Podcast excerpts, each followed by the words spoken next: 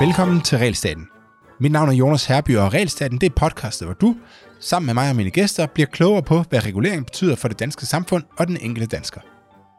Cepos har udgivet en bog, som hedder Borger og Stat, hvor jeg har skrevet kapitlet om Realstaten. Det kapitel det er selvfølgelig i sig selv vældig interessant, men der er mange af de andre kapitler, der også er interessante. Og i dette afsnit af Realstaten skal vi tale om et af disse kapitler. Du kan læse mere om bogen på borgerstat.dk. Kapitlet med eksistensen i centrum, kampen for den frie kunst og litteratur i Danmark efter 1870, er skrevet af Marianne Stidsen, og øh, først og fremmest tak for at deltage, Marianne. Selv tak. Øh, Marianne, vil du ikke starte med at introducere dig selv for, for mig og lytterne? Jo, det vil jeg gerne. Jamen, øh, jeg er jo ansat som øh, lektor på øh, Institut for Nordiske Sprog og øh, hvad hedder det, øh, nordiske studier og sprogvidenskab på Københavns Universitet. Og øh, det har jeg været i øh, snart øh, 25 år, øh, og har beskæftiget mig med nordisk litteratur, øh, særligt med nyere øh, nordisk litteratur, men efterhånden også øh, bredt ud til øh, den ældre litteratur. Og øh, øh, i 2015, øh, der forsvarede jeg min doktorafhandling om dansk og nordisk litteratur efter 2. verdenskrig, øh, og især øh, angående øh, identitetstemaet i den her litteratur. Øh, og øh, altså ikke en phd afhandling men en gammeldags doktordisputats forsvarede jeg øh, mm. med den lejlighed. Øh, det er et værk, der er i to tykke bind, og som hedder Den nye mimesis, det er hovedtitlen. Og øh, det, jeg har skrevet i mit bidrag til den her bog, det trækker meget på den doktorafhandling, og i det hele taget på min øh, forståelse af, hvad litteraturkunst er. Og hvad, hvad er det så, du prøver at fortælle øh, læseren øh, med, med kapitlet? Altså, hvad er det, du ønsker ligesom at få, få frem? Det, jeg gerne vil have frem, det er to ting. For det første, øh, at øh, ligesom vise, hvor vigtig øh, kunst og litteratur i det hele taget, altså kan man sige, de humanistiske emner, er for os alle sammen, også selvom øh, vi ikke har det som fag og profession. Øh, men så for det andet øh, at vise, at øh, øh, litteratur og kunst øh, er andet og mere end det, vi nogle gange kan få indtryk af, når vi øh, læser, øh, hvad hedder det, øh, om øh, de her emner i, i medierne, hvor det kan se ud som om, øh, vi har jo senest haft øh, den store debat om aktionen inde på Kunstakademiet, øh, hvor det viste sig, at der var en øh, sådan helt ekstrem øh, venstreradikal øh, politisering i gang, som øh, jo førte til decideret herværk mod, øh, øh, hvad hedder det, en, en gammel skulptur af Frederik den 5. Så øh, det er mit andet formål. Øh, at vise, at øh, kunst og litteratur er andet og mere end det. Og i kapitlet det er bygget op øh, sådan lidt kronologisk, hvor du gennemgår nogle forskellige, øh, hvad kalder man det, tidsånde i, øh, i dansk ja, eller øh, faser, kunst. eller strømninger, ja. ja. Øh, og, og jeg tænkte egentlig, det er meget god struktur, så den følger jo bare, men øh, så vidt jeg husker, startede det inden, du starter i, ja, i 1870, øh, faktisk i 1871 starter kapitlet. Ja. Men hvordan, kan du lige kort beskrive, hvordan man opfattede kunst og litteratur før Altså før øh, Brandes, han, han ja. ligesom dukkede op. Ja, øh, altså der, øh, før Brandes dukkede op, der var øh, dansk øh, litteratur og kultur øh, præget af det, vi kalder nationalromantikken og guldalderen. Altså en, en, en sådan øh, en, en forståelse meget centreret omkring, øh, øh, hvad skal man sige, ja, øh, netop øh, det, det nationale øh, fællesskab, øh, Øh, og i det hele taget, øh, hvad skal man sige, de borgerlige dyder, familien osv. Øh, og øh, det, der var Brandes øh, hovedpointe øh, med øh, det opgør, han så øh, foretog der i, øh, i starten af 1870'erne, det var, at han mente, øh, at, at det, det, det var med til at gøre, at i Danmark var vi moderne, når det handlede om økonomi, teknologi og alt muligt. Men mentalt set, øh, så hang vi altså fast i, i fortiden. Og, øh, og det var det, hans øh, forelæsninger skulle gøre op med, altså at vi sådan mentalt skulle på omdrejningshøjde med den modernitet, som også var inden for andre samfundsområder. Inden vi, inden vi lige øh, går, øh, går ned i øh, Brandes, øh, Mm var det her, er det her sådan, altså, vi tabte jo øh, krigen i 1864, er, er det her ligesom en, øh, noget, der hænger sammen med det der nederlag, og den forståelse, man ligesom fik af sig selv øh, på det tidspunkt? Uh, nej, det, det har jeg ikke spekuleret så meget over, og det vil jeg ikke umiddelbart øh, mene. Øh, det er snart udslag af, at, øh, at, uh, at, at, at Brandes mener, at vi i Danmark er, er bagud i forhold til, øh, til andre øh, europæiske lande, når det gælder altså det kulturelle og, og, og det kunstneriske osv. Um, og uh, hvad hedder det? Øhm, han Altså det handlede jo især øh, om, om sådan nogle emner som opgør, øh, eller hvad hedder det, øh, kvindernes frigørelse, øh, frigørelsen fra øh, religion, opgør med, med religion, altså sådan nogle meget sådan moderne temaer, øh, så øh, jeg, jeg, jeg vil ikke mene, det har specielt noget med, med, med 1864 at gøre. Okay, okay. Øh, kapitel, det kalder du, eller ikke kapitel, afsnittet det kalder du øh, det moderne gennembrud og opgør med det, og så og hvornår var den her periode her? Øh, altså det er i øh, 1870'erne og 1880'erne, og øh, i 1880'erne, øh, der kommer øh, den anden generation af det moderne gennembrud øh, med øh, blandt andet øh, en forfatter som øh, Henrik Pontoppidan og, og en forfatter som øh, Herman Bang. Og, øh, og, og, og de er både en del af det moderne gennembrud, men samtidig så forholder de sig også kritisk til det. Og det er der, jeg ligesom øh, tager afsat, fordi jeg synes, øh, der er en spændende fortælling, som har ligget lidt i skyggen af den her øh, fortælling om det moderne gennembrud øh, og dens øh, stationer fra 1870'erne og så frem til øh, nu, hvor det netop er det sådan meget, øh, hvad skal man sige, progressive og, øh, og politiske, øh, modernistiske, der har været fremtrædende. Men altså sideløbende med det, er der en, en, en anden tradition, som jeg gerne vil sådan skille lidt ud og, og, og tydeliggøre. Øh, og, øh, og den starter altså med øh, Henrik Pontoppidan og, og Herman Bang, øh, hvad hedder det, og i det hele taget øh, 1880'erne, og så bliver den videreført i 1890'erne med, øh, med øh, symbolismen. Men den, den findes altså også op igennem det 20. århundrede, og jeg synes, den har været sådan lidt underkendt inden for mit fag, øh, fordi øh, så mange har, har været optaget af, af ligesom den anden linje. Jeg tror, nu, jeg tror, øh, vi er nødt til at gøre det lidt langsommere, hvis jeg skal være med. Ja, det er helt jeg, er- jeg er økonom, og jeg, har, jeg, jeg tror faktisk, det kapitel her er skrevet til blandt andet sådan en som mig, fordi jeg er nok altså blevet bedre efterhånden, som jeg blev ældre og sådan noget, men da jeg var ung, der øh, var litteratur og sådan noget ikke noget, og historie faktisk også, ikke noget, jeg gik som, så meget op i. Altså jeg var nok øh, ikke god til ligesom at så interessere mig for, hvorfor jeg øh, levede, og hvad, hvad jeg egentlig, hvad jeg var, eller man siger, ikke? Det var, jeg kørte bare derud af med fodbold og ja. Ja. karriere og sådan noget, ikke? Øh, men hvad er det, altså hvad er det, lad os, lad os starte med Brandes der, ikke? Hvad er det han, du, du skriver, han stiller sig op på, øh, ja, han stiller sig op på en ølkasse, men han holder nogle forelæsninger, ja, Ja, ja. hvor, øh, og hvad er det, han ønsker ligesom at, at gøre med de her forelæsninger? Altså hvad er det, han, du, jeg tror, du skriver det, du kalder det den radikale modernisering af borgernes bevidsthed. Hvad handler det om? Jamen det handler om, om, om, om det her med at få støvsuget, øh, hvad hedder det, folks hoveder for øh, religion og, øh, hvad hedder det, øh, Gud, konge og fædreland, altså den slags ting, som øh, altså er, er, er sådan nogle samlende ting op igennem 1800-tallet i kulturen, det vi også kalder for, for guldalderen eller nationalromantikken. Må jeg sige to ord om, om det, det andet, du nævnte? ja, kan. Fordi kapitlet er skrevet til sådan nogen som dig, og, og, øh, og, og der vil jeg gerne, hvis jeg må lige have lov at sige, et, et, et, et, knytte et par kommentarer til det, øh, hvorfor jeg synes, det er vigtigt at have med, Øh, også som andet end, end bare lidt pynt på lavkagen. Ikke? Nu skal vi have de hårde emner, men så skal vi også have lidt pynt på lavkagen i form af noget kunst og kultur. Altså, jeg læste en kommentar af, øh, øh, hvad hedder det, Cepos direktør Martin Aarup for et par uger siden i, i Politiken, øh, som handlede om, at øh, hvad hedder det, øh, det er øh, skrøbeligt og baserer sin øh, identitet på abstrakte idealer.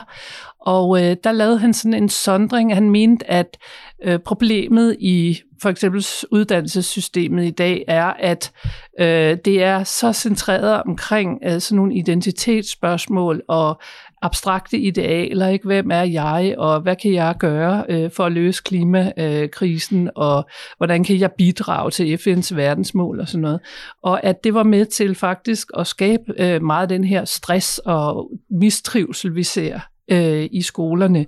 Øh, og så pegede han på, i øvrigt med vores tidligere undervisningsminister øh, Merete Risager, øh, at øh, det handlede om at i stedet få det konkrete ind i skolen, altså øh, lære konkret, øh, hvad hedder det, øh, konkrete faglige færdigheder øh, som modvægt til det her.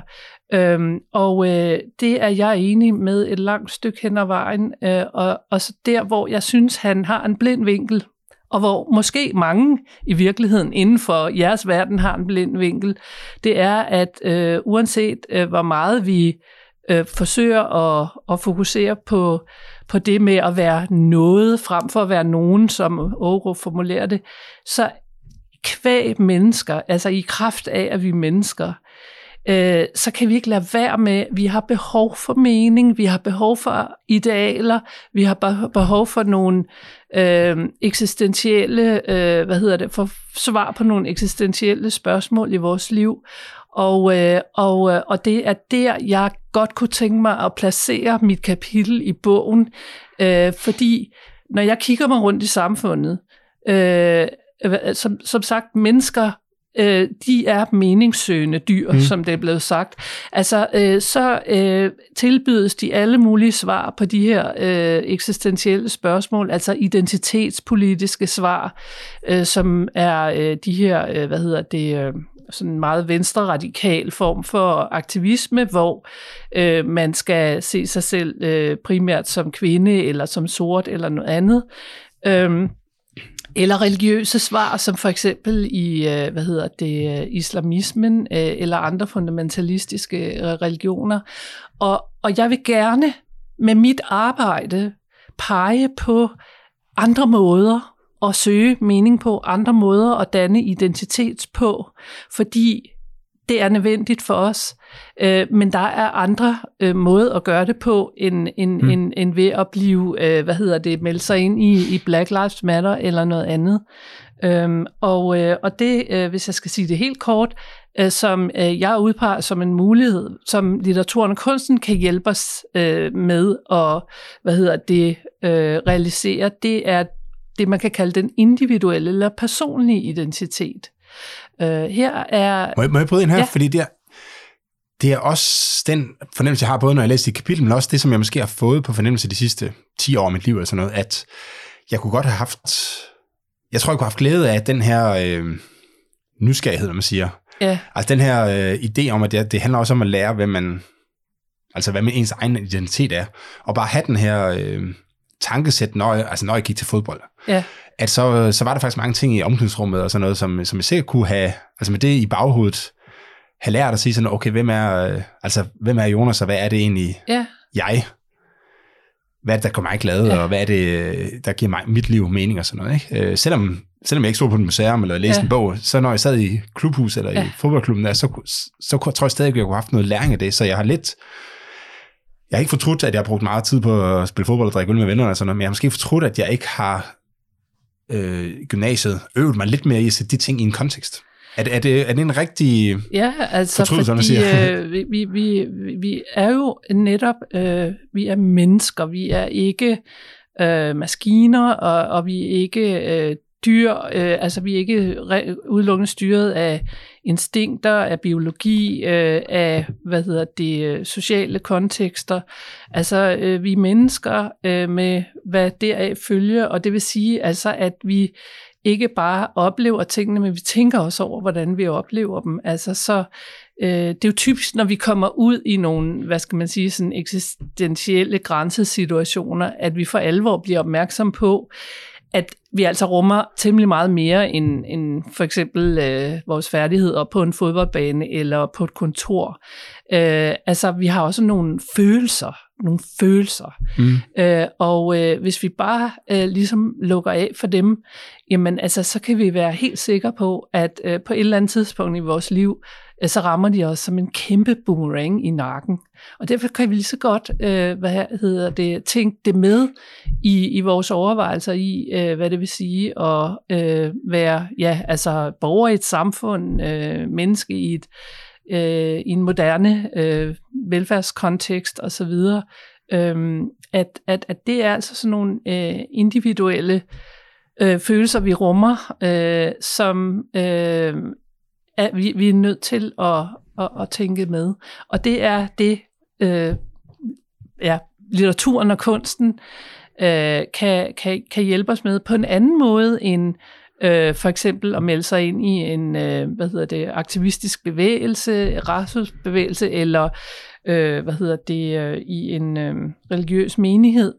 Øh, altså, hvis jeg skal sige det sådan meget kort og forenklet, øh, så det, jeg synes, litteraturen kan, øh, det er, at den tilbyder os altså nogle billeder, nogle fortællinger, som kan få vores liv til at hænge sammen, men uden at diktere os, mm. at øh, du skal gøre sådan og sådan. Den opstiller bare ligesom nogle fiktive scenarier, som man kan bruge til at spejle sin egen eksistens i. Øh, men man skal ikke ligesom overtage et program, øh, og man skal ikke, øh, man, man, man får ikke en eller anden løftet pegefinger, øh, der fortæller en, hvad man skal gøre. Det er op til en selv. Øh, så på den måde synes jeg, at den kan noget helt specielt, fordi den øh, altså netop tilbyder sammenhængende billeder og fortællinger, mm. men øh, på en måde, der ikke er øh, dogmatisk. Du, på et tidspunkt skriver du, at øh, der kalder du det et, et rystet spejl, efter mm, som ja, den titel af Søren ja. Ulrik Thomsen, og som jeg opfatter det, så er det det der med, at når du, hvis du læser en roman, øh, at så, så vil du læse historien, så kan det både være en god fortælling, men der vil også være nogle ting fra den fortælling, som du kan ligesom sige sådan, ej, det svarer faktisk til min situation her, eller sådan, altså du får, kan lidt spejle dig selv ja. i fortællingen, er, er det, øh, det, det, det, er, det er sådan, som jeg opfatter det, du skriver, ja. at når du læser en bog, som er unødig, ja. øh, så, så vil der stadig ikke være nogle ting, som på en eller anden måde hænger fast, ja. øh, hvor du kan se dig selv i sådan, så selvom man kan kalde den, altså nu sætter jeg unødig i anfølgelsestegn, ikke, fordi at det, men ja. altså, den, den, med unødig mening, den, den frembringer ja. ikke noget materialistisk til dig. Altså ja. det er ikke sådan, at du øh, får produktet af det, Nej. men du får noget indre, ja. som du så kan bruge til noget, ikke? Ja. Altså, øh, jeg har lige øh, holdt foredrag for, på en konference om Ole Sarvi, som øh, var en øh, digter, øh, en fantastisk digter, som øh, skrev nogle øh, ja, helt fantastiske digtsamlinger øh, under og, og lige efter 2. verdenskrig. Øh, han fortsatte også med at skrive senere, men det, det er ligesom hans, hans bedste digte. Og, øh, og han, øh, Ole Sarvi, øh, han var øh, religiøs, øh, han var kristen, men på en meget speciel måde. Altså han meldte sig ud af folkekirken. Han havde helt sine egne idéer om, om, om den form for kristendom, der var gav hans liv øh, betydning. Øh, og når jeg læser øh, hans øh, digt, for eksempel Kristus i kornet, eller Vild angst, eller noget andet, øh, så øh, er der både noget, som adskiller sig fra min eksistens, fordi jeg har ikke den religiøsitet, Sarvi har. Samtidig så kan jeg genkende hans søgen efter et meningsfuldt ståsted, altså nogle værdier. Øh, så øh, hvad hedder det, litteraturen kan både ligesom rumme det, at vi er forskellige, men at vi kan tale sammen på tværs af forskellighederne, og det er altså noget af det, vi trænger mest til i dag, og tænker selv som øh, mennesker, øh, og ikke som øh, tilhørende en eller anden øh, gruppe eller stamme eller noget andet, der er fuldstændig forskellige og i opposition til, til de andre øh, grupper og stammer derude. Ikke? Øh, altså, og, øh, og det er faktisk en, en, en sådan idé, som øh, altså, øh, går tilbage til det moderne samfunds øh, fødsel i oplysningstiden, mm. øh, hvor øh, netop det her med individets frisættelse fra øh, traditionelle Øh, normer og bånd og øh, slægtsforhold og, og så videre, øh, altså øh, gjorde, at øh, man øh, netop begyndte at se mennesker som, øh, hvad hedder det, øh, øh, tilhørende ligesom den, den samme race, og det at være menneske, det gav et ligesom universelt fællesskab med alle mennesker. Øh, og øh, at øh, det er også det, der så simpelthen ligger til grund for, for, for alle de øh, forskellige øh, frihedsrettigheder og uafhængighedserklæringer, som, øh, som blev til i, i 1700-tallet, og som vores samfund, gudskelov, hvis du spørger mig, stadig hviler på, men, øh, men som måske er lidt udfordret i dag.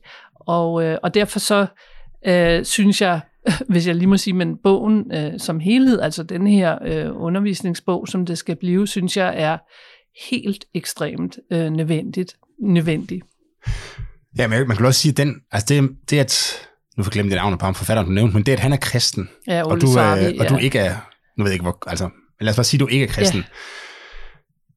Man kan sige, det på en eller anden måde, i den der identitetspolitiske sfære, så gør det jo lige på hver jeres hold på en eller anden måde, ikke? Jo. Men som du sagde, så er der jo masser af ting, man har til fælles. Præcis. Øh, og sådan gælder det jo masser af de her Ja. grupperinger, ikke? At, øh, Og det er fordi selvom jeg er hvid litteratur- og andre de er sorte, så har vi jo stadig masser af ting til fælles. Og i litteraturen, der møder vi hinanden som enkeltindivider. Det er det, der er så fantastisk ved litteratur. Mm. Øh, hvad hedder det? Øh, øh, øh, som jeg skriver om i min doktorafhandling, Den nye mimesis, så er det det, øh, litteraturen særligt kan. Det det, der er dens kæmpe store force. Der møder vi hinanden som enkeltindivider øh, og øh, kan tale sammen øh, på tværs af forskel, uden at udvæske de forskelle. Mm. Øh, og det kan jo også være med til at skabe noget tolerance ikke, over for, øh, hvad hedder det, folk, der måske øh, finder øh, hvad hedder det, for at tilfredsstille deres meningsbehov og deres identitetsbehov på en anden måde, end, end jeg gør, fordi jeg kan jo godt genkende behovet for mig selv, øh, og så kan jeg også godt respektere, at, at nogen øh, vælger at, at søge svar på de der store spørgsmål øh, på en anden måde, øh, end jeg gør, så længe de bare ikke skal trække deres svar ned overhovedet på mig. Mm. Ja, altså i starten af det her, øh, af optagelsen af, der lovede jeg, at vi ville lave en kronologisk øh, gennemgang, men det, det kan jeg godt høre, det passer overhovedet ikke ind i, øh, i rammen på en eller anden måde. Øh, så, så vil folk lige gøre det, men jeg, kunne stadig godt, jeg tror stadig lige mangler en forståelse for Ja, det, fordi når, ja. når du starter med at skrive om Brande, så slutter med nogle af de, øh, nu kan jeg huske, hvad de hedder, de nyeste kunstnere, men du kommer over Karen Bliksen og Martin A. Hansen mm. og sådan Mhm. noget også i hvert fald. Er det ligesom en lang proces, det der, eller er det, altså står de i modsætning til hinanden, eller er de en del af samme proces væk fra det her øh, nationalistiske og ja, kollektivistiske, kollektivistiske, kan man kalde det, Altså, og så hen øh, imod en, hvor man ligesom siger, at der er, altså, det vigtige er individet, eller, eller hvordan vil du ligesom, Altså, jeg vil den sige der- det på den måde, at, at, at både øh, altså Brandes øh, og, øh, og de forfattere, jeg skriver om, som er øh, i på nogle punkter i opposition til Brandes, men ikke på den måde, at de er øh, hvad hedder det, dybt reaktionære og, og, og vil skrue udviklingen øh, tilbage til før det moderne samfund. Øh, Øh, men snarere på den måde, at, at, at de mener, at vi er nødt til at, at have øh, hvad hedder det, vores rødder med og, og vores traditioner med, hvor Brandes måske mere var på den der med, at alt skulle ligesom bare skæres over. Og det er jo noget, vi kan genkende også i, hvis vi nu skal lave den der lille kronologiske tråd. Altså, øh, øh hvis du kigger i øh, litteratur og kunsthistorien op gennem det 20. århundrede, så har der jo været sådan nogle opbrud, øh, for eksempel i 1960'erne, hvor man også på en meget radikal måde ville øh, skære øh, mennesket fri øh, og kunsten fri af, af alle øh, traditioner. Øhm, og, øh, og, hvor tingene skulle kastes op i luften på en helt ny måde. Altså tag Claus Rifbjerg for eksempel, hans gennembrudsdigtsamling Konfrontation fra 1960. Øh, han hakker løs på, kan man sige, den foregående generation, Heretica-bevægelsen, som Ole Sarvi blandt andet tilhørte, ikke? For, for netop, altså øh, Sarvis øh, øh, religiøsitet var slet ikke noget, øh, man synes hørte hjemme i, i den moderne kunst og litteratur. Øh, og sådan er den linje fortsat, og lige nu, øh, der er kunsten og litteraturen, øh, både herhjemme og i udlandet, øh, meget ret sporet ind på den samme linje, som blev, hvad skal man sige, lagt ud af Brandes dengang. Øhm, og, øh, og, og der peger jeg altså også på, at i dag, øh, der findes den anden tradition også, den hvor man ikke vil, øh, hvad skal man sige, afsværge øh, den, det moderne øh, samfund, men hvor man bare insisterer på, at, at, at det er vigtigt, at vi også har øh, altså på en eller anden måde en forankring øh, i, øh, i noget øh, andet end øh, kan man sige, sådan øh, den moderne øh, affortryllede verden, ikke, som øh, hvad hedder det, Max Weber, sociologen Max Weber, øh, formulerede det. Det er for eksempel en digter som Søren Ulrik Thomsen, som du mente, øh, eller som du nævnte, øh, som holder fast i det. Og hvordan, nu, nu siger du, at, øh, at kunsten går i en eller anden retning, eller sådan noget, men hvor, hvor, øh, altså, er det ikke også noget, man er uenig om? Jo. På, på, altså på, et, på et hvert givet tidspunkt. Øh, altså, ja. når, når jeg sådan læser en bog, så virker det som, som det, så virker det lidt som en debat, jo. Øh, der strækker sig over meget lang tid, ikke? hvor der er en, der starter med et eller andet meget øh, yderligt øh, synspunkt, og siger, nu skal vi skære alt væk, og så er der nogen, der siger sådan, nej, nu skal vi, skal vi huske det her, og så bevæger det sådan lidt frem og tilbage og går lidt i den ene retning. Ja. Så det er egentlig sådan bare en, en, en meget, meget langstrakt debat, hvor man, hvor man, i virkeligheden så lader man måske idéer kæmpe, øh, om altså, hvem, hvem, der har, hvem har de bedste idéer, og så er det ligesom dem, der, der lever videre, men er det ligesom den, er det ligesom sådan kunsten er? Altså er det her, det som du beskrev, det Camilla, er det, er det kunsten, eller er der også andre retninger, som, som du ikke har beskrevet her i kapitlet? Øh, altså, jeg, jeg synes, det er meget forkert at, at se det som øh, sådan en, en, en stor lineær fortælling, øh, altså sådan ud fra øh, den tyske filosof Hegel. Ikke? Altså, øh, vi har en tese, som bliver imødegået af en antitese, og så opstår der en syntese, der ligesom transcenderer øh, de to tidligere tilstande. Altså, fordi det er sådan en idé om, at alt skal gå op i en højere enhed. Det er jo det, der senere bliver til marxisme og totalitarisme øh, i, i i, sin ekstrem. Ikke? Øh, og, og jeg er meget, meget modstander af at se tingene på den måde. Det er derfor, jeg gør så meget ud af at, at, at pege på, at øh, begge linjer, øh, begge strømninger øh, findes øh, ved siden af hinanden, parallelt. Og det er ikke et eller andet med, at øh, så øh, øh, Brandes han vil gerne se det ligesom sådan en hegelsk øh, fortælling. Ikke? Øh, han kaldte det øh, hvad hedder det, at øh, der var en aktion. Øh, det er der, hvor man ligesom øh, opper sig og, og bliver moderne. Det gjorde man i oplysningstiden, og det mente han også, han selv øh, var med til at gøre i slutningen af 1800-tallet. Øh, og så går den her aktion lidt for vidt, og så kommer der en, en, en, øh, en øh, hvad hedder det, reaktion, eller en antitese, som Hegel vil sige, som dæmper det lidt ned, og så finder det sådan et, et godt leje. Øh, det, det er ikke sådan, jeg synes, øh, at jeg gerne vil se det moderne samfund. Jeg vil gerne se det moderne samfund som noget, hvor øh, områderne, tendenserne i kunsten, alt muligt kan eksistere side om side, uden at skulle øh, underordnes en formel. Mm. Jeg synes, det er så farlig en tankegang, jeg synes, den dominerer også langt ind i borgerlige rækker, øh, hvis jeg må lige knytte det til. Mm. Øh, og og, og det, øh, det irriterer mig, fordi øh, jeg mener ikke, man er nok opmærksom på altså det idémæssige fundament, man egentlig burde tage afsæt i. Og det er ikke Hegels eller Marxes totale øh, hvad hedder det, øh, øh, fortælling om, hvordan alting skal gå op i en højere enhed. Det er snarere den fortælling, der kan skrives tilbage til filosofen Immanuel Kant, der aldrig nogensinde begik den fejl og ville indordne alt under et system. Men som tværtimod øh, tænkte videnskab, religion, kunst som adskilte områder, der skulle have lov at eksistere side om side inden for en statslig ramme, som skulle være neutral. Den anden fortælling, øh, der øh, ligger du ligesom en, en ideologi ind i staten, som så skal gennemsyre alle samfundsområder, og det ved vi jo, hvor fører hen. Og derfor så, hvis jeg skal have det ned på jorden igen, så er det så vigtigt for mig at sige, øh, vi har den politiske linje, Øh, hvad hedder det? Øh, men, men det er ikke nødvendigvis sådan en kamp, hvor så har den ene overtaget, så er den anden overtaget.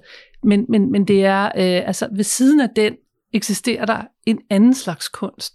Og det gør, den eksisterer faktisk, øh, hvad hedder det, igennem hele den her moderne periode. Du lytter til Realstaten. Ja, da, da du sad og fortalte det, så fik jeg sådan et billede af et, øh, et træ, der slår rødder, hvor øh, nogle af dem øh, søger dårlige steder hen, hvor der er.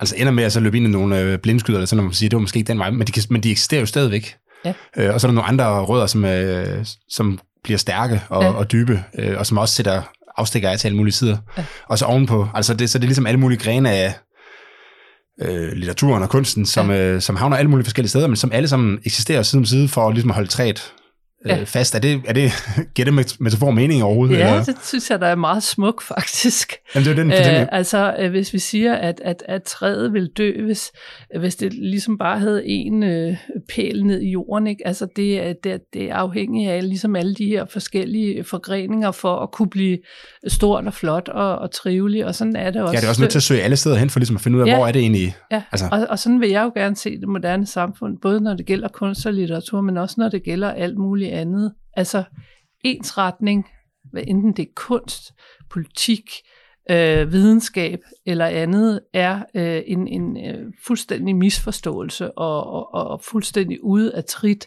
med, med det, der er kendetegnende, grundlæggende kendetegnende for, øh, for det moderne borgerlige demokrati. Okay, kan, kan, altså kan kunsten fortælle os noget om, hvad, vores, hvad individets opgave er i, øh, i samfundet? Ja, altså, øh, hvad hedder det, netop på, på det her eksistentielle plan, som, som vi ikke skal tro, øh, vi bare kan, øh, hvad hedder det, smide væk. Altså, øh, øh, det, det med det eksistentielle øh, som tema, det går længere tilbage end, end øh, hvad hedder det, end, end min historie, ligesom. Øh, det går faktisk tilbage til øh, slutningen af 1700-tallet, altså den franske revolution øh, startede jo øh, som noget, øh, rigtig mange kunne øh, være enige om, var, øh, var en god ting, ikke? fordi øh, det var jo virkelig sådan en spring ind i, i den moderne tid. Så kammede den jo lynhurtigt over og blev til et øh, forfærdeligt øh, blodbad. Og, og det fik så, øh, hvad hedder det, øh, tænkere og forfattere, øh, filosofer, alle mulige op igennem 1800-tallet til at resonere på den måde, at det var ikke nok at at frisætte mennesket, øh, fordi hvis ikke også, at det fik dannet, øh, øh, blev, blev dannet øh, på, på, på det mere sådan følelsesmæssige plan, så vil, øh, så vil det hele ende i et barbari. Altså, så man fandt ud af, at hvis det moderne demokratiske samfund skal fungere, og, og borgeren ligesom skal øh, være moden til øh, den frihed, der ligger i det moderne samfund, så er man også nødt til ligesom at øh, og, og, og, øh, og medtænke den her eksistentielle eller følelsesmæssige dannelse. Og, og, og det var blandt andet øh, kunsten øh, og litteraturen, for eksempel tage sådan en som, øh, som Grundtvig, øh, hvad hedder det, øh, på det, på det her tidspunkt. Altså han er jo med til i den grad at tænke det følelsesmæssige med, øh, og, og hele tiden sige, øh, hvad hedder det, øh, at øh, at lyset er ikke blot for de lærte, altså at vi ikke kun fungerer i kraft af vores øh, hjerne og vores intellekt og, og så videre, men at vi også er øh, følelsesvæsener, og, øh, og at det er vigtigt at tænke det med. Og hvordan, hvis man bringer op til en øh, til sådan en nutidig øh, kontekst, hvad er det, er, altså er der ligesom en kritik af den måde, som når jeg læser det, så, så, så synes jeg lidt, der er sådan en kritik af, altså der er sådan en materialisme kritik i det på en eller anden måde. Øh, at, at øh, Altså man skal huske det her med, at man også, og i virkeligheden begge veje, ikke? altså mm. man skal huske, at det handler ikke kun om at producere mest muligt, men også at man kan ikke redde folk ved at give dem ting øh, nødvendigvis. Altså ja. øh, at det handler også om at redde, ja nu, jeg ved ikke, hvordan jeg skal sige det her, uden at det bliver kommet til at lyde øh, sådan lomme, Alfred Lomme så filosofisk ikke, men øh, at, kan man sige, at mennesker har ansvar for at redde sig selv også lidt?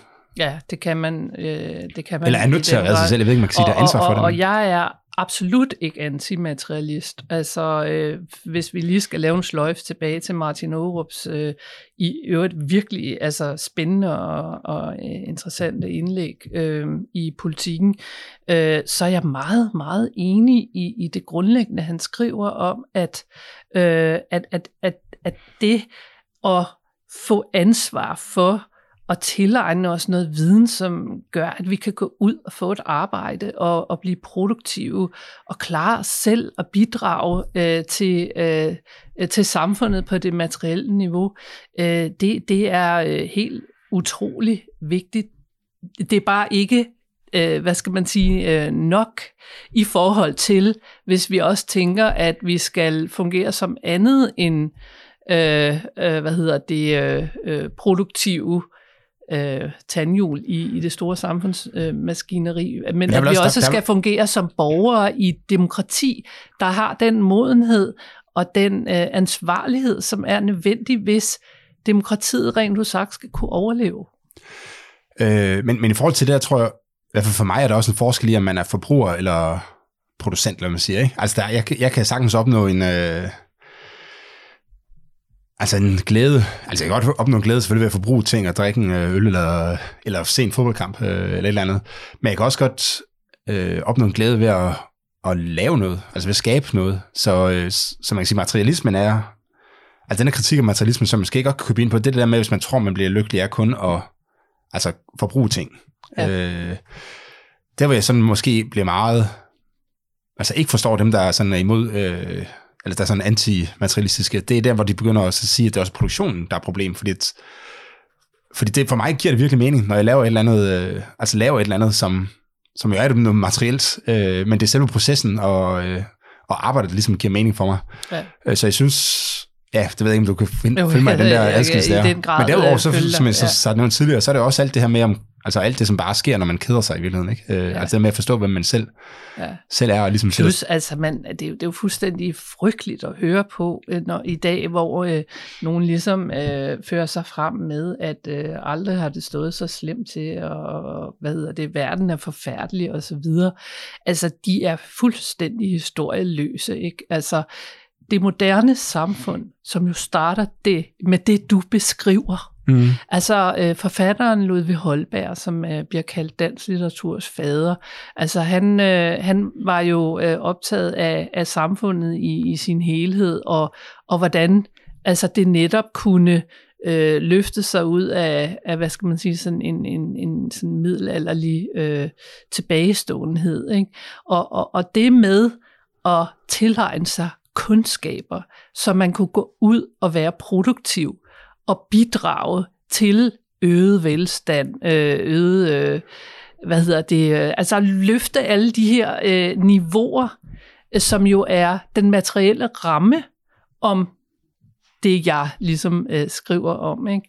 Øh, det, øh, hvad hedder det, øh, det har jo medført nogle ting, som man igen og igen bliver nødt til at understrege, øh, gør, at det samfund, vi lever i i dag, øh, det adskiller sig altså øh, fuldstændig grundlæggende fra øh, det samfund, øh, Holberg blev født ind i i starten af 1700-tallet.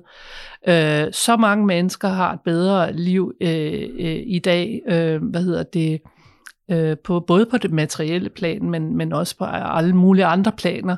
Og, og, og, og det er jo en, øh, en succeshistorie, som jeg synes er i øjeblikket, altså øh, jeg kan næsten ikke holde ud og høre på alle de her sådan, øh, hvad hedder det, negative fortællinger om, øh, at åh, mennesket har ødelagt kloden og så videre. Mennesket er en fantastisk skabning, som har været med til at skabe civilisation, demokrati, øh, frihedsrettigheder, øh, goder, som vi alle sammen nyder godt af. Øh, jeg kunne ønske mig, at man lige kunne lave sådan en lille, hvad hedder det, tankeeksperiment, hvor man fjernede alle de goder, så tror jeg nok, for at lige kunne opdage øh, alle de fremskridt, rent du har sagt, øh, som vi nyder godt af øh, i dag. Jeg tror, der er mange, der... Altså, jeg kan huske, at jeg engang læste om... Øh, altså i forhold til kroppens sundhed og sådan noget, så, hvor, hvor, hvor der er en, der sagde, at hvis folk kunne få lov til at så prøve at så leve i en krop, altså hvis en, der er overvægtig og altså usund, ja. han kunne få lov til at leve i en sund krop, så vil han gøre rigtig, rigtig meget for at komme tilbage til den, altså komme til den sunde krop. Ja. Så det er det med, at man ikke ligesom kan prøve det, ligesom man kan prøve tøj. Ja, Der, det er ligesom en barriere for, øh, for at blive mere sund. Ja. Øh, og på samme måde tror jeg også, at hvis man kunne prøve at leve i 30'erne for eksempel, Ja. øh, altså bare for under 100 år siden, ikke? Jo. så vil man virkelig også være nogle ting, man vil sætte pris på i, i dagens samfund. Ikke? Ja. Øh, som, Ja, men altså, det, det er jo i dag, skal man jo høre, at, at, at, at sådan, hvad hedder det, sådan nogle totale bagateller, som uh, om, om noget bliver kaldt for en eskimo-is eller sådan noget, mm, at, at det, det er nærmest overgrebsvarende til at være, øh, hvad hedder det, øh, liven øh, før, øh, hvad hedder det, øh, øh, ophævelsen af, af stavnsbåndet. Ikke? Altså, det er jo horribelt at skulle høre øh, på sådan nogle ting. Øh, og, og, og der synes jeg, at det, det er også, den, den ramme må mit kapitel også godt blive tænkt ind i, altså som en sådan positiv fortælling om, øh, hvad samfundet har udviklet sig til i løbet af de sidste par hundrede år. Øh, set i forhold til, at øh, så mange flere mennesker altså har ikke lider materiel nød, øh, oven i købet har øh, overskud til at interessere sig for sådan noget som øh, litteratur, kunst, mm. øh, altså hvad der giver deres øh, liv mening på sådan en mere følelsesmæssig plan. Øh, og den, øh, den fortælling, den, den skal vi ligesom have frem igen og, og, og, og formå at gøre, altså man kan altid putte en masse tal på, og det er det, sådan nogle økonomer som dig er rigtig gode til men det er bare ikke det, der øh, overbeviser for eksempel unge mennesker. Der er du nødt til også at ligesom øh, tale til deres følelser, mm. for dem ligesom til at mærke og opleve, øh, hvad hedder det, hvor fantastisk øh, den her udvikling rent faktisk har været. Og i forhold til øh, det politiske, der, hvad, hvad, hvad, kan, hvad kan samfundet så gøre for kunsten, hvis man vender spørgsmål om? Nu vi snakker om, hvad kunsten kan gøre for for samfundet og for individerne, men hvad kan, hvad kan samfundet gøre for kunsten? Og har samfundet overhovedet en rolle øh, i forhold til kunsten? Ja, altså, der har jo øh, været meget diskussion i forbindelse med nu øh, den her store sag inde på øh, Kunstakademiet, som jeg tror, de fleste godt kender, som jeg også lige øh, runder til sidst i mit kapitel i bogen. Øhm, og... Øh, kan du lige lige beskrive den, fordi det er jo ikke ja, sikkert, at alle kender til nej, den. Nej, men, men, men det handler jo om, at, at øh, altså denne her øh, øh, sådan politiske øh, kulturradikale og venstreradikale strømning i kunsten og kulturen, øh, som øh, Brandes ligesom lancerer i slutningen af 1800-tallet, og som også fortsætter op igennem det 20. århundrede og frem til i dag, hvor den er meget magtfuld, øh, den strømning. Øh, I dag, der har den øh, karakter af identitetspolitik. Altså sådan en venstreradikal idé om, at kunsten og kulturen øh, skal bidrage til at øh, mindske den sociale uretfærdighed. Øh, og det handler især om øh, sexisme og racisme. Og, øh, og der mener man så, øh, så at sige, at kunst, der ikke bidrager til det, skal mere eller mindre bandlyses. Øhm, og det har jo også fået øh, nogen op af stolene, altså netop at, at pege på, at øh, et sted som Kunstakademiet, øh, der skal øh, kunsten absolut ikke øh, øh, hvad hedder det, gå i strækmars i en bestemt retning. Der skal tværtimod øh, udfolde sig en mangfoldighed af, af kunstneriske mm. udtryk.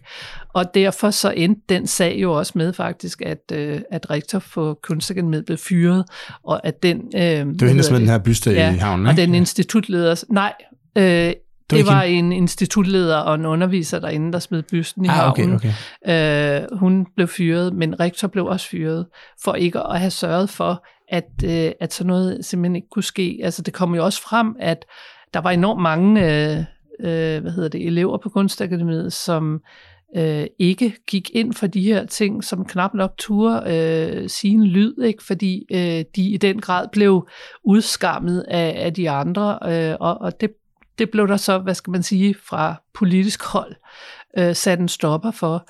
Men så, øh, så, så, så, ja. så problemet er ikke, at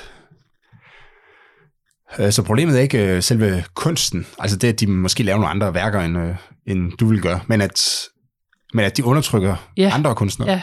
Okay, ja. Og det synes det vil jeg meget gerne holde fast i, fordi Øh, og det er også det, jeg mener, øh, den der lille manchet, du læste op til at starte med, øh, at, øh, at, at det fri kunst, det handler om. Det handler ikke om, at nu øh, skal vi så have en borgerlig kunst, øh, der øh, ligesom øh, på alle lederkanter prædiker en, en borgerlig ideologi. Det er en fuldstændig misforståelse.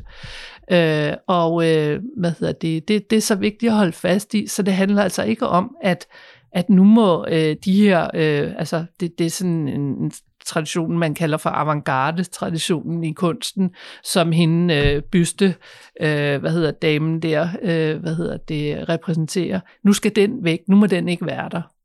Øh, så har man misforstået det hele, efter min mening. Øh, det eneste, det handler om, det er bare, ingen retninger har øh, lov til at øh, hvad hedder det, undertrykke de andre, eller øh, nægte dem plads, øh, hvad hedder det, på forskellige lederkanter, øh, cens, øh, censurere dem på forskellige mm. lederkanter. Øh, og det lyder måske sådan, ja, men er der ikke altid en, en, en voldsom magtkamp også inden for kunstmiljøet? Jo, det er der sådan set. Øh, men det er ikke en, en, en vild utopi, øh, at tingene kan få lov at være der i deres forskellighed side om side. Altså, øh, jeg selv Øh, jeg var ung i 1980'erne og en del af punkbevægelsen og postmodernismen og sådan noget. Og det handlede meget om, vi ville gøre op med 70'ernes betonmarxisme, som var en anden form for ensretning, hvor det bare var klassekamp, og i dag er det identitetskamp. Mm. Øh, men, øh, men, men det lykkedes faktisk i en årrække at åbne det her rum. Og, og det var jo, jeg oplever det som en, en vild befrielse at komme ud af, af den der lukkede øh, 70'er osteklokke. Og derfor så ved jeg, at det ikke bare en utopisk forestilling, at det kan lade sig gøre. Det kan lade sig gøre. At leve side om side, og så, og, eller ja, have idéer side om side er det i virkeligheden, ikke? Ja. Og kunst side om side. Og hvordan, hvordan ser du statens rolle i det her? Altså er staten, er den en... Øh, kan den løse problemet, eller er den en del af problemet? Jeg har lige bedre... Men staten mener selvfølgelig ja. folk, altså Folketinget ja. og... Ja, Øhm, altså, jeg har lige været med i en, øh, en, en bog, øh, som øh, hvad hedder det, øh, Nordisk Kulturfond har lavet, øh, som øh, handler om altså forsøg på at lave en sådan markant øh, forslag til, øh, hvordan kulturpolitik øh, skal tænkes i dag på tværs af, af, af, af hvad hedder det, de nordiske lande grænser.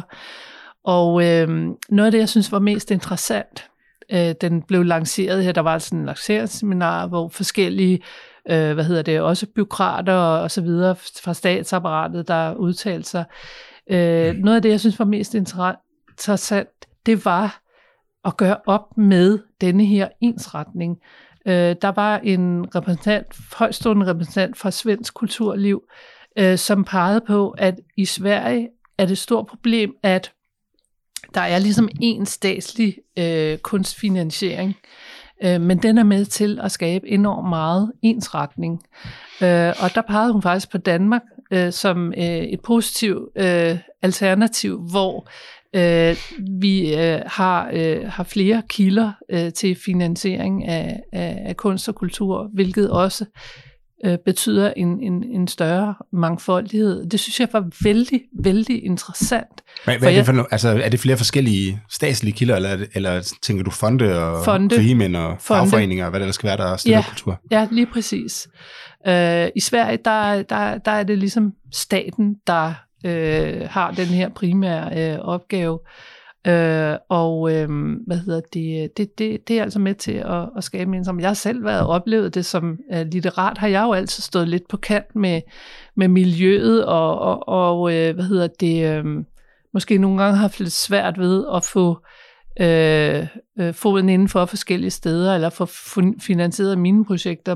Da jeg skulle have udgivet min doktorafhandling, øh, der var der så lige pludselig en, en, en privat fond, som var øh, hammerne ligeglade med, øh, altså hvad alle mulige øh, kunstkommissærer fra universitetet mente, øh, tingene skulle se ud, men som kiggede på det, her lavet, synes det var øh, virkelig godt, og øh, det skulle støttes. Og på den måde blev, blev det støttet. Øhm, og øh, det tror jeg er øh, så vigtigt at, at holde fast i. Det, og så at staten øh, virkelig øh, passer på med at ideologisere øh, kunststøtten, indskærper udvalgene i Statens Kunstfond og andre steder. Deres opgave er ikke at tage politisk stilling til de øh, ansøgninger, der kommer ind, men kunstnerisk stilling. Men er det ikke, men kan man det? Altså fordi når jeg, øh, jeg har bemærket, at når der er nogen, hvor jeg tænker, at shit man, han er dygtig ham der, eller mm. hende der, øh, de laver nogle virkelig, en virkelig god bog, eller en virkelig interessant øh, podcast, eller hvad det nu kan være, ikke? Så, øh, så er der tendens til, at jeg efterfølgende finder ud af, at, de, at mine politiske holdninger måske flugter med dem. Øhm, og det kan jo være, det kan der være forskellige grunde til, men en, en mulighed grund er jo, at de taler til et eller andet i mig, som, øh, som gør, at jeg kommer til at opfatte deres bog, eller hvad det nu kan være, som, øh, som, som interessant. Så hvis du sidder i et eller andet kunstudvalg, hvordan undgår du så, at dine politiske det kan du. Holdningen kommer til at så mase sig ned over det. Ja, det kan du godt, øh, fordi øh, altså, øh, god kunst hæver sig over politik, og, og, og alle, der sidder i de udvalg, sidder der jo, fordi de altså, har nogle øh, kompetencer, en erfaring. Det, det er jo ikke, de er jo ikke bare lige sådan kommet ind fra gaden. Øh, og, øh, og deres primære kompetence bør være kærlighed til stor kunst og stor litteratur. Øh, og øh, hvad hedder det... Øh, øh Øh, det øh, ved alle godt, hvad, hvad handler om og, og at man ikke må misbruge øh, sin position, sin magtposition, øh, til for eksempel at lade være med at støtte en, en øh, kunstansøgning, øh, hvor man godt ved, at det her er kunstnerisk fantastisk, men vi bryder os ikke om øh, den bagvedliggende politiske, øh, hvad hedder det, øh, øh, øh, øh linje eller sådan noget. Ikke? Øhm, og jeg har også set, altså i perioder, øh, alle de år jeg efterhånden har iagtaget de her miljøer, øh, jeg har set perioder, hvor det faktisk er lykkedes at dele penge ud til en bred vifte af øh, forfattere og, og kunstnere, som repræsenterede øh, vidt forskellige, også indbyrdes modstridende retninger. Så det kan lade sig gøre, men jeg tror, at det er øh, så vigtigt, at det bliver indskærpet, at vi vil ikke se uh, altså, uh, hvad hedder det, uh, politisering af de uddelinger. I er der for at tage stilling til uh, den kunstneriske mm. værdi. Så skal man så stole på, at Folketinget bliver ved med at, bliver ved med at sige det. Jeg, jeg tror, jeg, jeg er mest tryg ved, at altså, at staten ikke kommer til at fylde for meget i virkeligheden, ikke? At, øh, at, at, man, altså, at de private fonde og hvad der ellers er af finansiering af litteraturen, at den skal til enhver tid udgøre størstedelen. Jeg ja. ved ikke, hvordan for, jeg aner ikke, hvordan forholdet er i dag, men jeg ville være bekymret, hvis det var, at staten havde 90% af uddelingerne, og fondene kun 10%. Ja. Jeg er mere tryg, hvis staten har 10% af fondene 90%, fordi så, ja. så vil der være en pluralisme, ja. øh, men det og så vil fondene også, være forskellige. Øh, hun pegede på, øh, hvad hedder det, hende den øh, svenske øh, hvad hedder det, repræsentant for, øh, for øh, en kultur, stor kulturinstitution. Det var lige præcis det, hun pegede på som en, en fordel i Danmark, og, og en mangel i, i, i Sverige.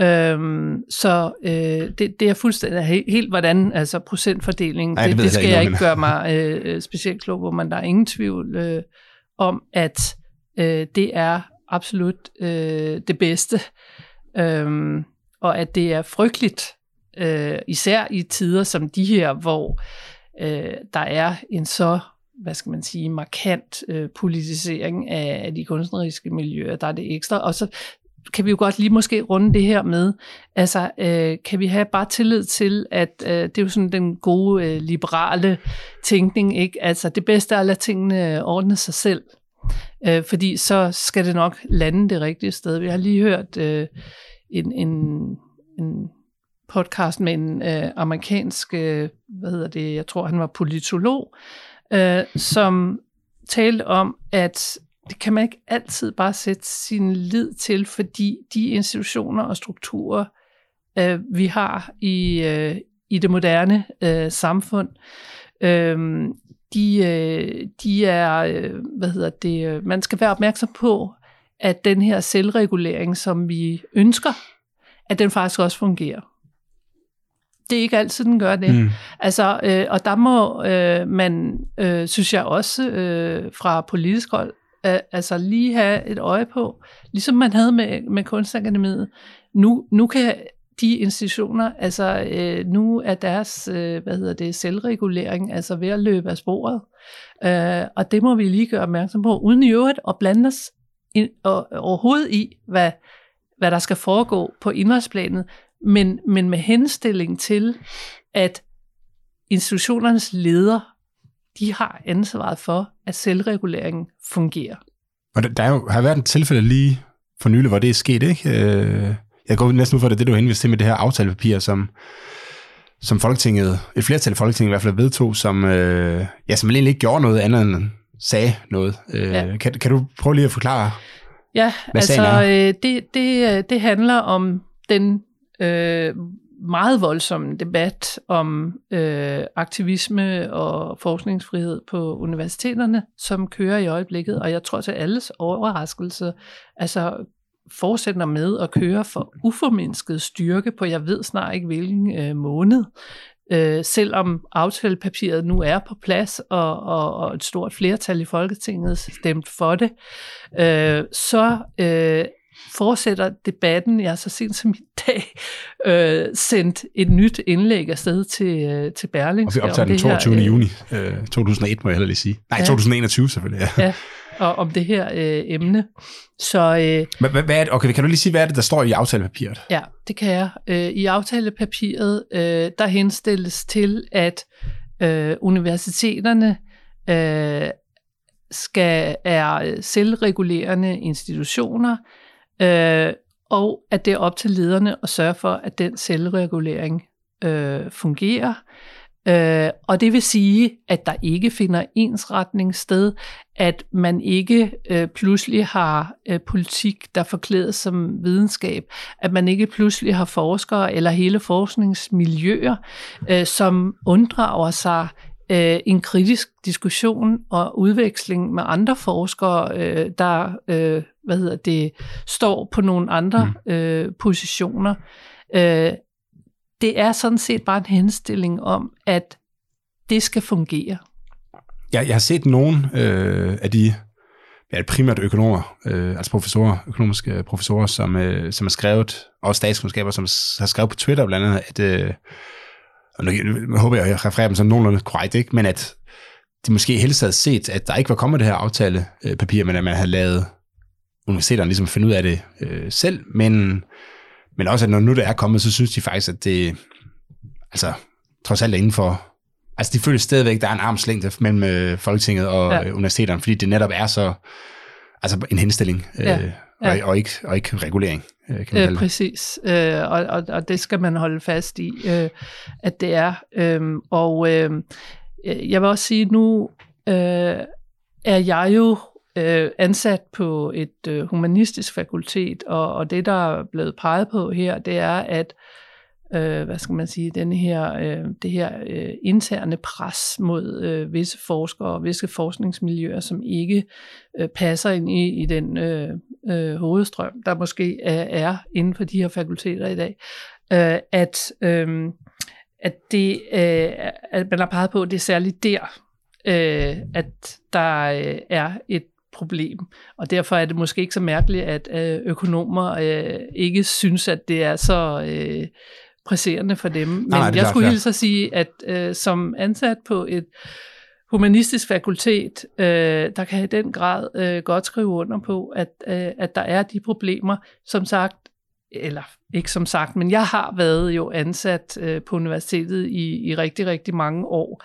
Og inden for de sidste 3-5 år, øh, der er der altså sket en, en, en markant ændring, som jeg kan mærke øh, i retning af, at øh, altså, lad mig sige det på den måde, tidligere, øh, der var jeg øh, også måske lidt på, på kant øh, med, med nogle hovedstrømninger, men der diskuterede man i det samme rum, mm, og man mm. diskuterede også, altså så det, hvad hedder det, øh, øh, så det raslede i væggene. Ikke? Og det er sådan, et universitet skal være. Øh, det nye er, at jeg, som jeg oplever det, at øh, hvad hedder det, øh, hvis ikke du er en del af, af den her menighed, som jeg har kaldt det, ikke? altså den her øh, øh, venstre øh, radikale aktivistiske øh, hvad hedder det, øh, forskningsretning, øh, så, øh, øh, så, så vil de helst egentlig have dig bare sådan lige så stille lempet ud af bagdøren, ikke også?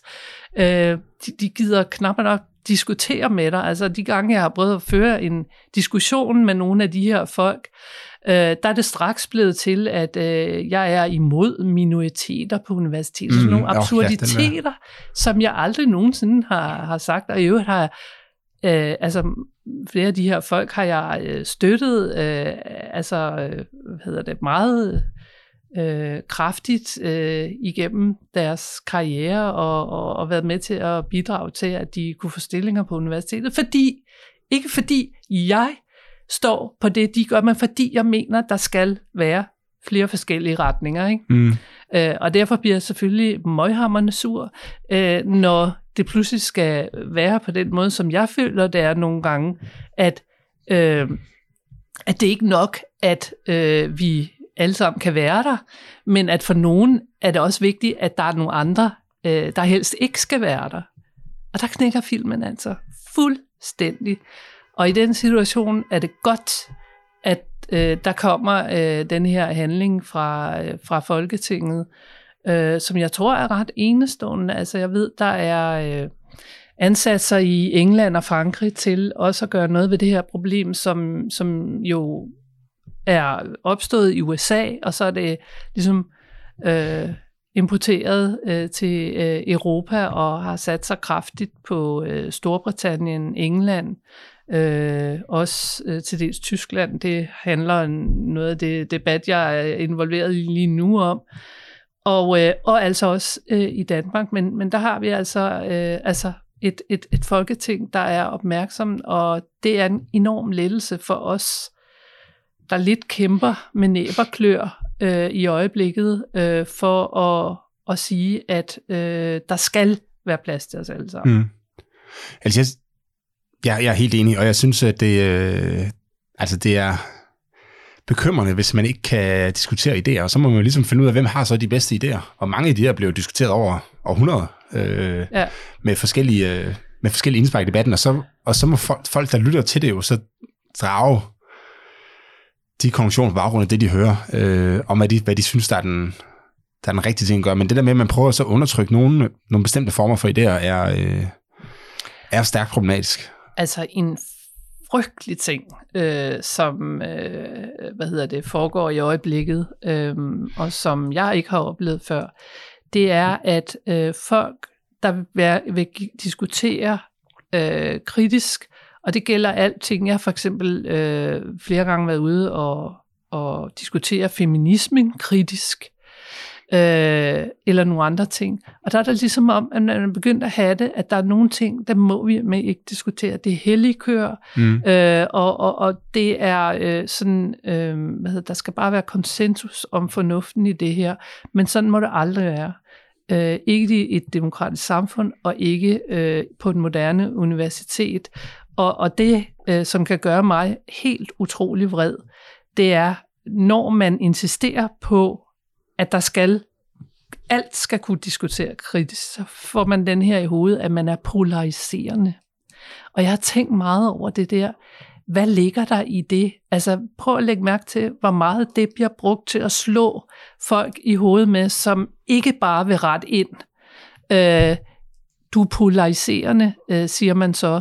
Og, og, og, og det har jo et eller andet signal af, at øh, du, du, du, ødelægger, du, du ødelægger den gode stemning, du ødelægger altså, øh, hvad hedder det, øh, øh, det øh, fremskridt, øh, vi alle sammen øh, er enige om. Øh, hvad hedder det, øh, og det er en øh, rigtig dårlig ting. Men i virkeligheden, så er det jo at betegne noget, som er fuldstændig, altså den øh, grundnerven i, i, i det moderne demokratiske samfund, nemlig at vi diskuterer alt. Mm. Der er ingen hellige kør. Øh, og putte det ind under, øh, hvad hedder det, den her overskrift, øh, at, at, at, at, øh, at man øh, polariserer. Jeg bliver virkelig vred over det der ord. Marianne, det bliver det sidste ord. Tak for en uh, interessant samtale. Det var meget spændende, og tak for at introducere uh, mig og dem, der kommer til at læse kapitlet til, uh, ja, til de tanker, der i virkeligheden ligger bag uh, den ja. moderne kunst, og ja. den, uh, den måde, den ligesom skal hjælpe os med at, at leve bedre liv, vel i virkeligheden. Ja, øh, altså for, for, for, for det her, øh, hvad hedder det, øh, moderne individ sat i centrum igen, som, øh, hvad hedder det, bærende for øh, det demokratiske samfund. Ja. Tak. Selv tak.